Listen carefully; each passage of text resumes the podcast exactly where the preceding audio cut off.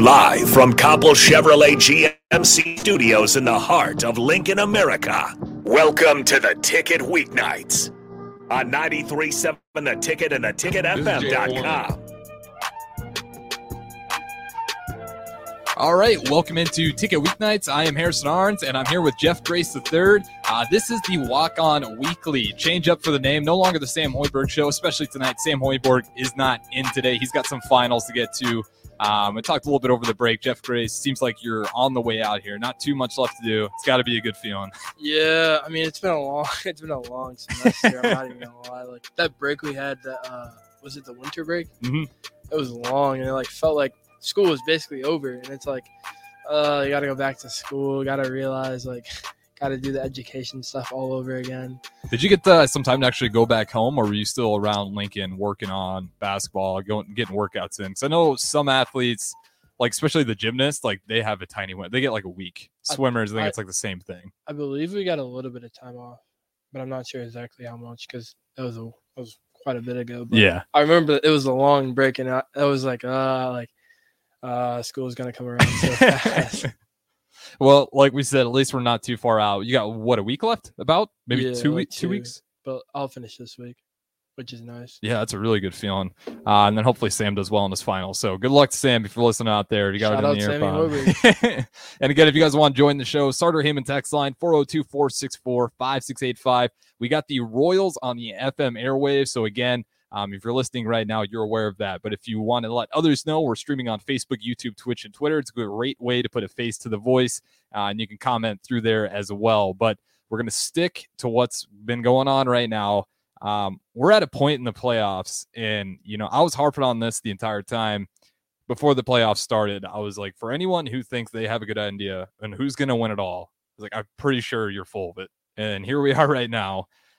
And we talked about it before we got going here. The Lakers, they're leading their series over the Warriors 3 1. Three one. Not sure how many people would have thought that, let alone, you know, them breaking, getting out of the play in. You probably could have picked that one, but how far they get after the play in, nonetheless. And then you have the Miami Heat leading. They knock off the Milwaukee Bucks. So you kind of expected them to take care of the next series, but nonetheless, like, I don't. I- were you confident at all going into this playoffs? Like, did you have a good feel on any teams, even if it's not maybe the finals, but Western and Eastern Conference Finals? Um, just kind of like the originals, like uh, Boston, Philly, um, from the West, the Nuggets. They've been playing really well all year. Suns when they got KD, obviously. Mhm. Um, just kind of the original, but like what shocked me was the Lakers and the Heat for sure. I think that's what shocked most of the, everybody uh, watching these, these games as they go along. Uh, it's just like somebody else just like steps up every night. Like Caleb Martin had like a huge game. Uh, Gabe Vincent, Vincent's been playing very well, which I didn't even know who he was until like now. Um, Even Lonnie Walker for Lonnie the Walker Lakers, for he's the coming out of nowhere. Austin Reaves is still playing good. hmm Um, just crazy. But like, what I wonder is with the Warriors. Um, they tried to switch around like the lineups going on. Uh, they took out Kevin Looney in the end and Mm-hmm. put in Moses Moody. What do you think about that? Okay, so here's I, I'd have to dive in deeper as to why they did that. Because if you're watching that game, especially in that first half, it was layup central. They were figuring out it's like Looney and Steph pick and roll up top. Let's pull AD, get him out of the picture. And that was working really well. I mean, they were it was a layup line for a little bit. They were getting so many easy baskets. Uh, I mean, Ham is calling frustration timeouts just due to like, we got to figure this out. And then, like you said, down the stretch, they pull him out you know, I'd have to figure out why it felt like it was working so well. I didn't see anything either that they were really figuring out and stopping it. So to me, I feel like that's just a huge mistake. I didn't like the move. You know, maybe you're doing that uh, just off of pure momentum. I what did you think about the move? I didn't understand it. I thought it was working so well for them in the first half, taking AD out of the paint because AD's been a monster. He just flat out defensively, even though not outside the blocks and rebounds, like he's had some active hands these playoff series. He's he's getting in between a lot of passing lanes. So I, you know, I didn't really like that. I like the Looney out there. It really seemed to help. You know, you're not going to stop AD, but nullify his impact a little bit. I mean, that's where I am. I, I wasn't a big fan of it, but maybe you saw something I was missing. I don't know. It made no sense to me. Like, especially like right now when like they're on the verge of losing the series and like that game was like really critical. because Mhm. like if they won the game, it'd be two two. Yeah, and you Now still won Three on the road. Exactly. You know, Now they're three one. Now they're a little. They have to like make up a lot of ground.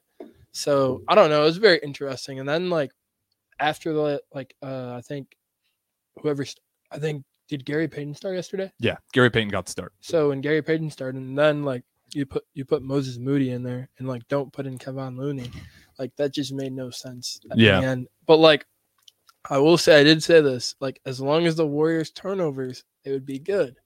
But they had two critical turnovers at the end yesterday. That cost them the game. That drives me nuts. I, that's another thing I harp on all the time. The Warriors and their damn turnovers.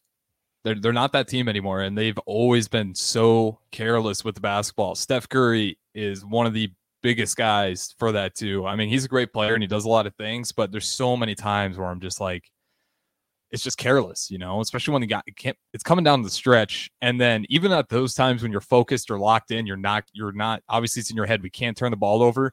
When you're so careless throughout the game with turnovers, you can probably speak on it better than I can. I feel like it's just second nature. You know, you're you're just second nature. You've been almost practicing those bad decisions. I mean, what what are you seeing on that? You know, with the Warriors and their turnover situation, is that something they can even remedy at this point in the series, or is it just bad habits are going to show up? I mean, since they've done it like the whole season, you can't really change it much right now. Mm-hmm. um, all you can really do is like focus on one play at a time. Um, but the, I feel like I don't know, like it's just their offense is just like very, it's very structured in a way. Like they get people open, no doubt about it. But it's like sometimes I sometimes I feel like it's a little like too not like complex for the defense because I feel like they're so like they understand that the the Warriors offense so well that they're already prepared for what's going to happen because like sometimes you'll see like uh Steph Curry pass the ball to Draymond Green and then they'll screen off of each other. Mm-hmm. But then like sometimes you'll see like Draymond pass the ball to Steph back and then screen for him. Like I feel like sometimes like Steph or like Klay have to like start screening for somebody else and then get themselves open as they go along. But that's Yeah. just my intake on it. Yeah, I, I I think I'm with you on the most part there. It's just it's something at this point in the season where it's like if you didn't fix it earlier, I mean, good luck when the pressure's on and the defense is even at a higher level. You know, like that stuff just isn't going to fly, and it might just be the bane of this Warriors team. One thing I want to dive in on, you know, with the Splash Brothers, I'm curious when this run's going to come to an end. You know, it's I don't think it's next season. I don't think it's two seasons from now, even, but three seasons later you know, those guys still going to be that threat every year. And then you kind of dive into the numbers. And I want to talk about this Jordan Poole contract because that was the big one. That was the big one where they're like, this is going to be our guy. Um, that's really going to add a lot of value. And real quick, uh, just to sum it up, it's a four year, $128 million contract. So that, I mean, Wow. he's got a lot of time left on that contract. Uh, I mean, that's about an average salary of $32 million a year. And they're strapped with that for four years. Is that going to be the bane of the Warriors era? That heavy contract? Because now you're at a point, too. It's like, well, if you just want to move him, no one's going to touch that. He hasn't been playing to that level unless, you know, you think you know something that the Warriors aren't doing with him. But is this run, you know, what is this time window for those Warriors and how bad, or maybe you see it better? Maybe you think that Jordan Poole contract, he can bounce out of it. See, I feel like it's hard because of what he did last year. Mhm. Like everyone expects so much out of him now, and I feel like sometimes you get like in the pressure and you like kind of get caught up in the swamp. Um, Julius Randle would be a great example for that. Got a 100%. fat contract. 100%. Did you Mhm. see what he said in the media yesterday? Like they just wanted more. In the end, Oh, I missed that. No, he said they wanted So, more. Yeah. So basically, someone was asking him a question, uh, like, "What did the Heat do differently than you guys did this tonight, or something like that?" And then he was like, "Well, at the end of the day, they just wanted more." It's not a good answer when you're in the playoffs. and it like that's all he left off with. And I was like, ah, okay. I guess they just wanted more then. But with the Warriors, see for Jordan Poole, you always see him on the media hmm portraying like he'll play good if like a girl shows up or like a famous girl. And like you always see that on the media. But when he plays bad, like he just gets so much crap. And I feel like sometimes it kind of gets to him. hmm At some point in time, I feel like it gets to everybody. He's had a lot of turmoil too. I mean, he got clocked in the face mid-season. Yeah. Draymond Green. Like there's Yeah, a, there's some things going on that we that might too. not even understand. So I feel like at some point, like it just gets to everybody, and like everybody attacks it a different way. Um, but I feel like he has to keep doing the same repetition each and every day, hmm so he can be better, in a sense. But I don't know if he will play out as predicted as he's supposed to. Um, he still has a lot of time left with that contract, obviously. Yeah. So he has a lot of time with that. Um, but as of right now, I don't know. I feel like everything is just getting to him, and like he's not playing himself. He's just thinking too much, overthinking it. Yeah, and uh, you know a lot of it boils down, you know, to me is that okay, because like this is always a hard one for me to understand. Uh, just being your average day, average day Joe. So you get that contract, right? So you're getting signed for four years for a whopping one one hundred twenty million dollars. So then you know you're you're in your head, you're kind of thinking like you are that guy, and all of a sudden here comes that thirty foot jumper to try to win that game versus the Lakers earlier in the series. But when you're getting paid that much money, I feel like that probably is hard to figure out, you know, where your role is because they're investing in you.